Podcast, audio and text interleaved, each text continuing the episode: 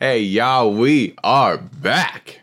It's the Storm Chaser Improv Podcast Show. My name is Travis Cox, and we are back again with season two. We don't really know what season two means, but it basically just means we stopped doing the pod for a while, but now we're back doing live shows, back doing the pod, and we're calling it season two, baby. Anyway, today we are here with an episode of Game Tape just like athletes, where they sit down and review their game tape to learn how to improve their skills. That's what we do. We sit down, we watch our most recent show, and we talk about the things we liked and the things that we can do better. In today's episode, we look at a show that took place at the Pack Theater on June 26th, where our suggestion was pizza. As a side note, now you may or may not know this already, but Anatasha is not currently performing with us because she's a real life working actor performing eight shows a week at the prestigious Utah Shakespeare Festival. But she was able to jump on the pod after watching the show to share her insights and her harsh, harsh judgments with us. It was great to be back doing the pod, talking improv with my friends. I did have COVID at the time of recording, so sorry about the gravelly voice, and uh, we hope you enjoy. If you want to watch the full show, check it out for free on our YouTube channel. And let's jump right in to Game Tape. You're listening to the Storm Chaser Improv Podcast Show.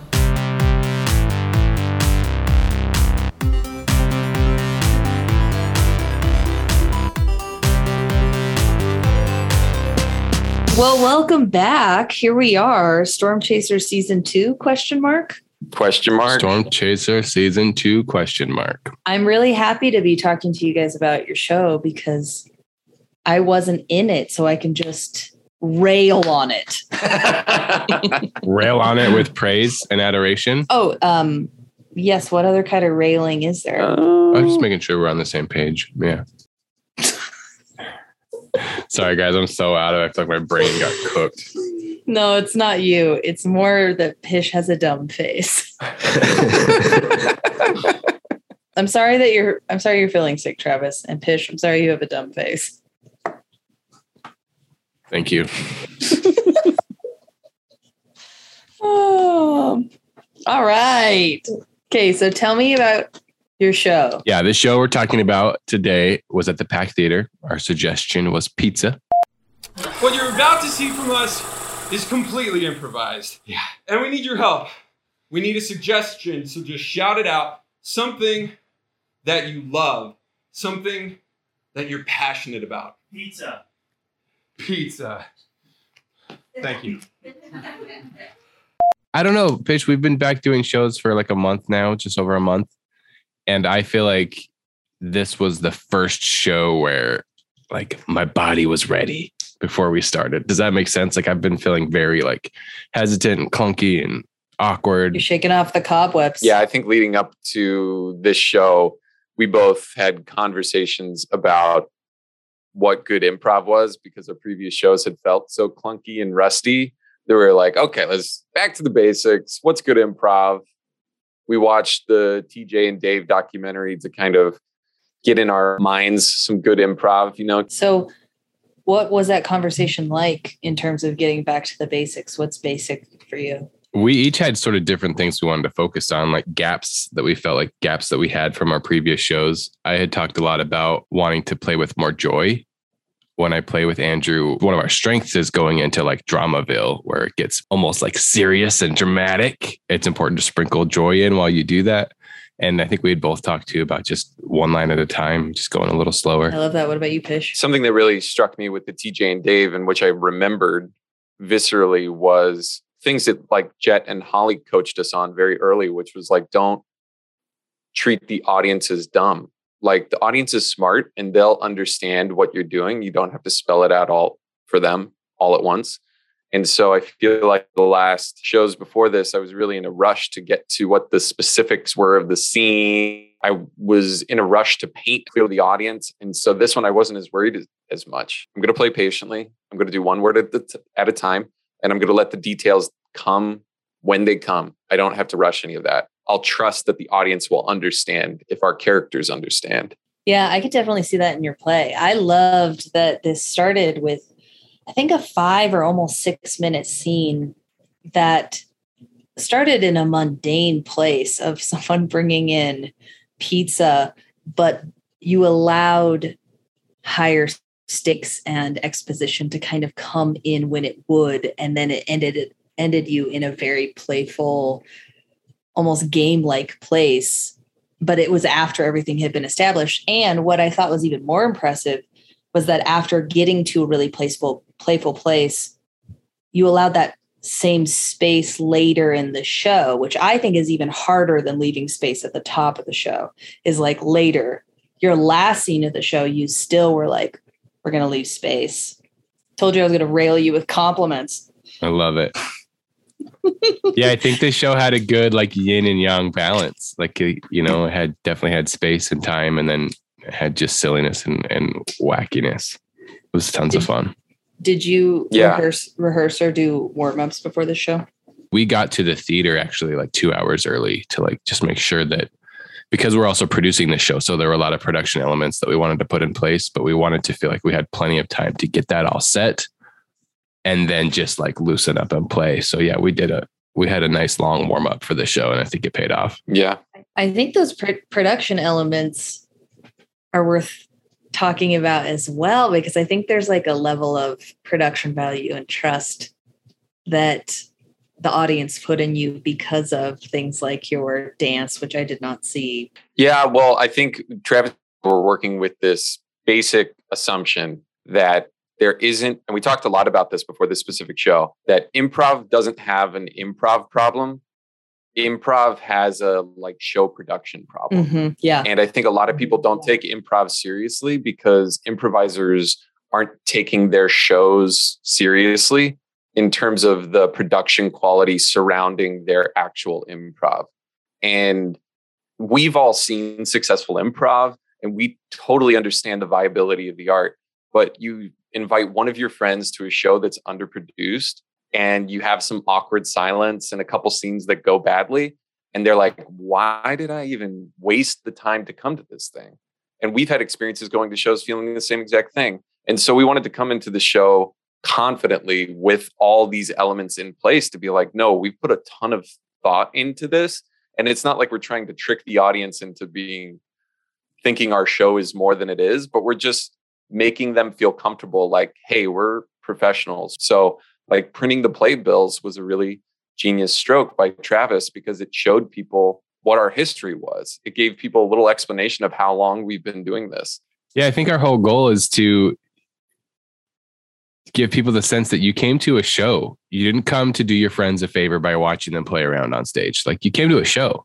So we thought of all the elements we could to what makes a great, nice produced show. We have playbills.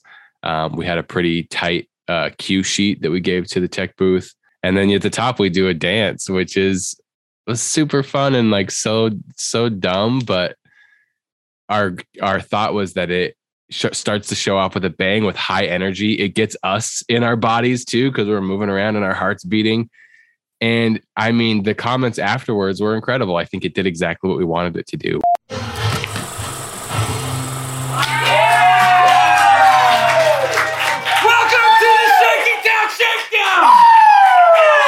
It kind of let people know, like we are silly and dumb, and we take this seriously because we obviously spent hours rehearsing this super dumb dance. So, a, a, it's kind of a creative way to set the stage for what the audience should expect from us for the night.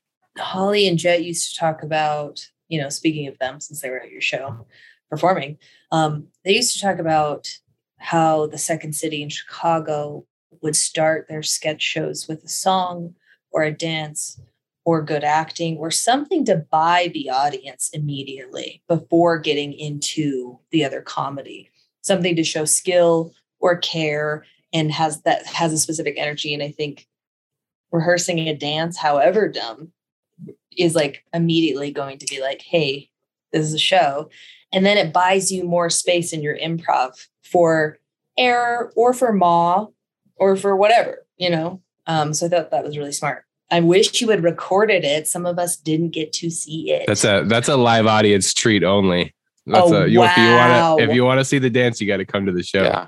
Yeah. That's, that's Did special. you get more naked in the dance than in the set? Or the, the nakedness was not intentional. just want there were discussions afterwards that were had about whether that was enjoyed or not by the parties involved.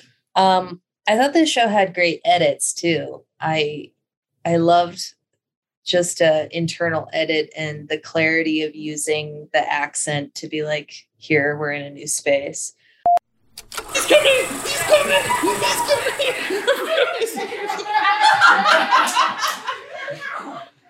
oh, oh, oh.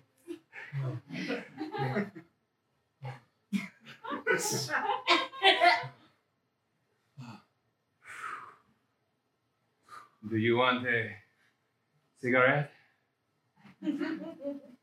No. No. Suit yourself. I also loved the edit when you drop the ring out the window and then we come come down to the street and Trav, that was such a nice little palate cleanser picking it up and just being like, yeah, I found like a, found a ring, you know.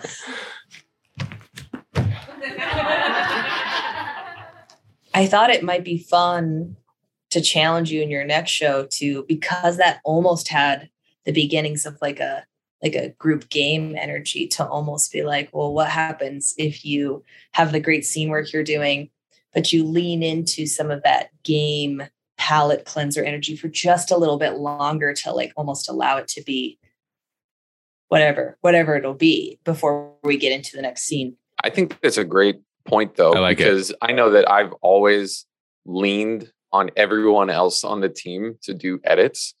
I've kind of just like relaxed and been like a dog with a bone in its mouth and like not letting go of that bone. And I'm like, I'll just ride this scene into the ground. It's gonna get so fucking bonkers, and they're gonna be. It's just gonna be callback, callback, callback, and like y'all are like, it's time to move on. And I'm like, oh yeah, I think that's a good idea. But uh, yeah, no, I think that's a that's a wonderful thing to look for in the future shows for sure. Yeah, I totally agree. Um, okay, couple questions. One, what was your favorite thing that the other person did? And then two, if this show had been longer because it was 12 minutes, if it had been another three to five minutes, what do you feel like were through lines or callbacks that you would have wanted to dive into? Um, okay. What I like that Pish did, uh, Pish is like so excellent at dropping in like one piece of information that changes everything. you know, and like that scene with the pizza scene, like this, it's a lady, she's at a bridal shower, like that all kind of unfolded naturally and and innocently, pretty mundanely. And then just this little piece of like, please call him the chosen one. Do you want crushed red pepper and or Parmesan cheese? Stop. I saw it when you walked in, okay? I know.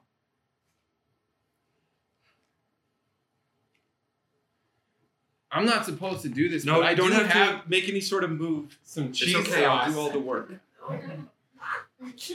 Wait, what's happening? I just have to tell you that I didn't think it would happen like this. But just the door was open. Normally, I would have waited for you. I to... told you we'd find one. I told you. Are you talking to the, your unborn child? Yes. Well, please refer to him as the chosen one. Yes, we have great plans for him. He will come into this world and he will rule. He will rule in a dark time when we need help the most. like that one simple line just like flipped and heightened the entire thing. And all of a sudden, for me playing in it, I was like, "Oh dang, this is so fun!" Yeah, he did it in the the second scene too, being like, uh, the when when the murder was revealed. It's the same. I guess I don't need this I guess anymore. I don't Yeah, need this anymore. Yeah. pulls off the wedding ring. Yep, exactly. Yeah, And then as far as like how it could unfold, uh, I had the thought, and I honestly didn't go back and watch it to see if it makes sense or not. But I kind of I had the thought that uh, my character in both scenes was the same person. Like he's working at this startup, working on a big pitch with his friend, but like delivering pizzas in his off time.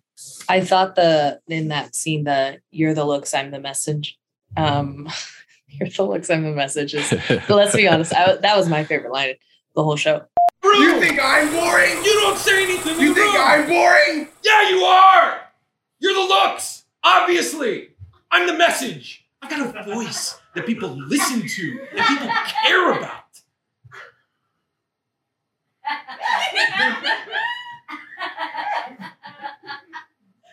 You think I'm the looks? But I was like, oh, maybe this guy's the chosen one because he's like, I'm the message. I'm like the guy. Ooh. Mm. But I I did not um fault you be- because I was like, well, I was like, the show that's a pretty tight slot, you know, Yeah. to to try to wrap back into something, you know. Um, what about you, Pish? I'll start with things that I like of what uh, the thing that I liked of what Travis did. Well, Travis had a lot of moments, so I'm going to lump them all together of just repetition and like using the very same words and height in a heightened heightening kind of way. Each time he went back to it, it was now heightened. It was great. He said, "That's okay. That's really okay." Okay. But first, a kiss. Oh, that's okay. Oh, not for me. For the chosen one. That's really okay. one of my biggest laughs in watching the show back. Going repeatedly to take my shirt off, which is now a meta bit that has spanned many shows. and uh, specifically yelling at me, specificity is important after I had been yelling it at him. Do you want to do this? yes, badly. Let's go. No, no, no, no. Specificity is important.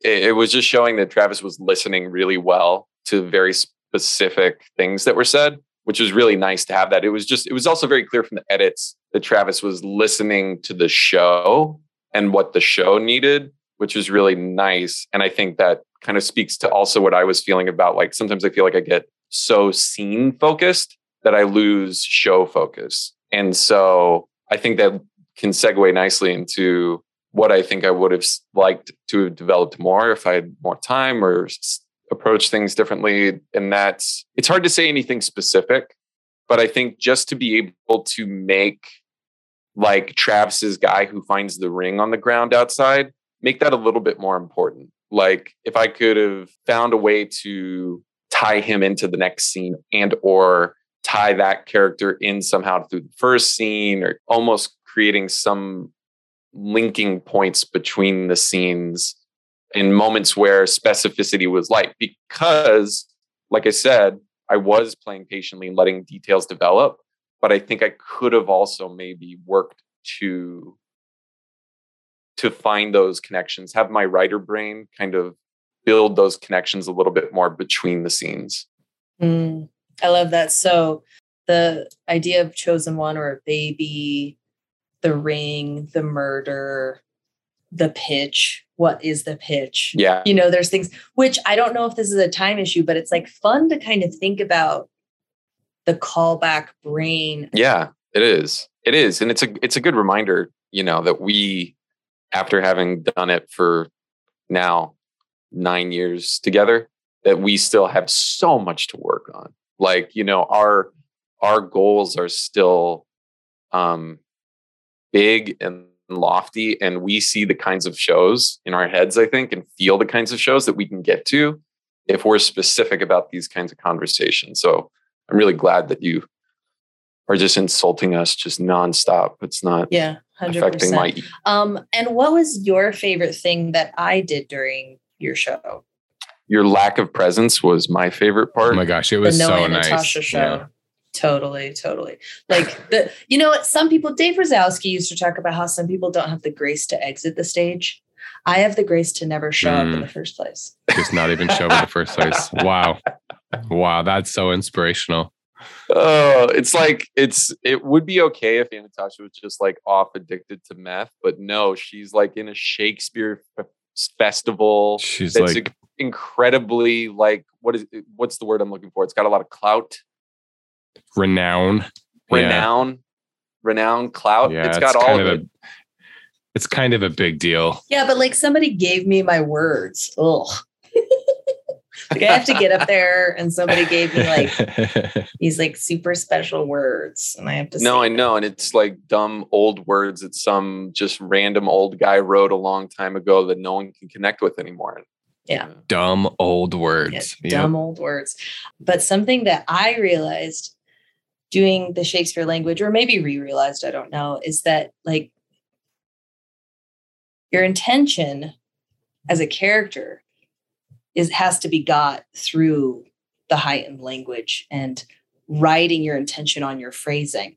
And the only way that it's understandable is if it's so specific, more specific than any other script you've ever like worked with, you know, because if I come in and in modern English and I'm like, I'm like, hey, what's up? I don't really have to be that specific. Everyone knows what I mean. But in order to for the intention to be understood by an audience watching a Shakespeare play, it has to be like hyper specific. And I was like, oh, maybe I'll bring this back to my improv, or I'll try to. Cool. Should we plug our next show? You should. Yeah. We are playing once again on the fourth Thursday of the month. That would be July 28th. We have a very special guest playing with us, playing This is why you warm up try that before again. shows. Uh, Zip, Zap. Stop. We have a very special guest playing with us this month. A little improv team, maybe you've heard of them, called Cook County Social Club. Wow, you do? You have Cook County playing Yeah. with you? Fuck you guys. yeah, we sure do. yeah, fuck you guys. I hate you both. Yeah. I'm gonna I'm just I'm gonna I'm just gonna go lay down forever. Goodbye. I wondered if you I wondered if you knew I'm that if so you had seen the mad. post. No. I'm yeah. so mad at you right now. Did you literally just find that out right now? yes, fuck you guys.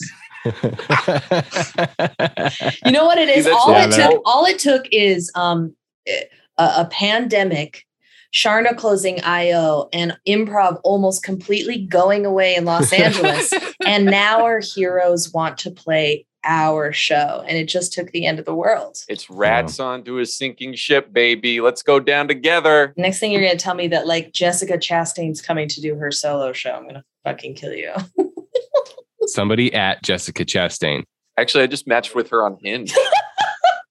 that would no, no, no. She said she hates Asian women, so No, we can't. interview- no, no.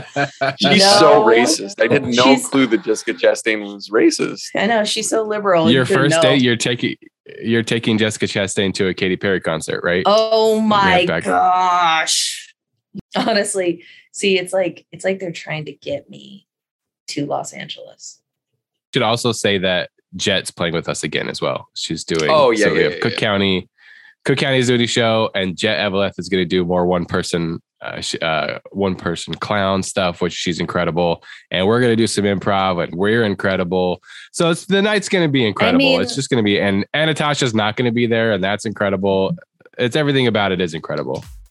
Hey, thank you so much for listening. If you enjoyed the show, please leave us a five star review and share the show with your friends. Don't forget to follow us on Instagram and TikTok at Storm Chaser Improv. Subscribe to our YouTube channel to catch all of our full shows for free. And if you happen to be in the Los Angeles area, please come check us out live every fourth Thursday at 9 p.m. at the Pack Theater. Love you. Thank you for listening to the Storm Chaser Improv Podcast Show.